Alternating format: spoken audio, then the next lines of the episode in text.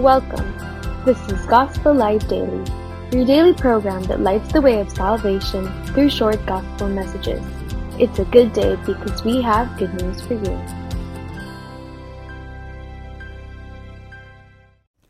Today's Gospel Light is taken from Romans chapter 5 verse 20. It says here, But where sin abounded, grace abounded much more. Sin can never stop and limit the grace of God. Grace is greater than sin. You can never outsin the grace of God. What we have here is best exemplified in the story of the nation Israel.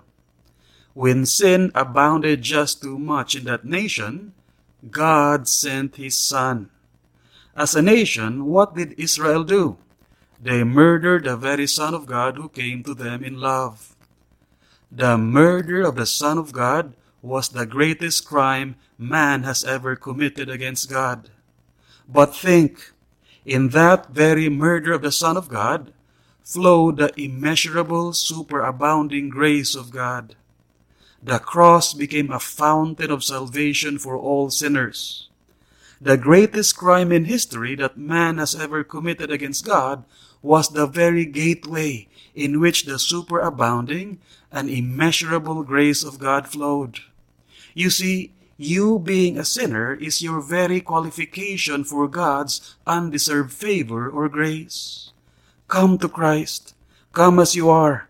Come to the friend of sinners by faith.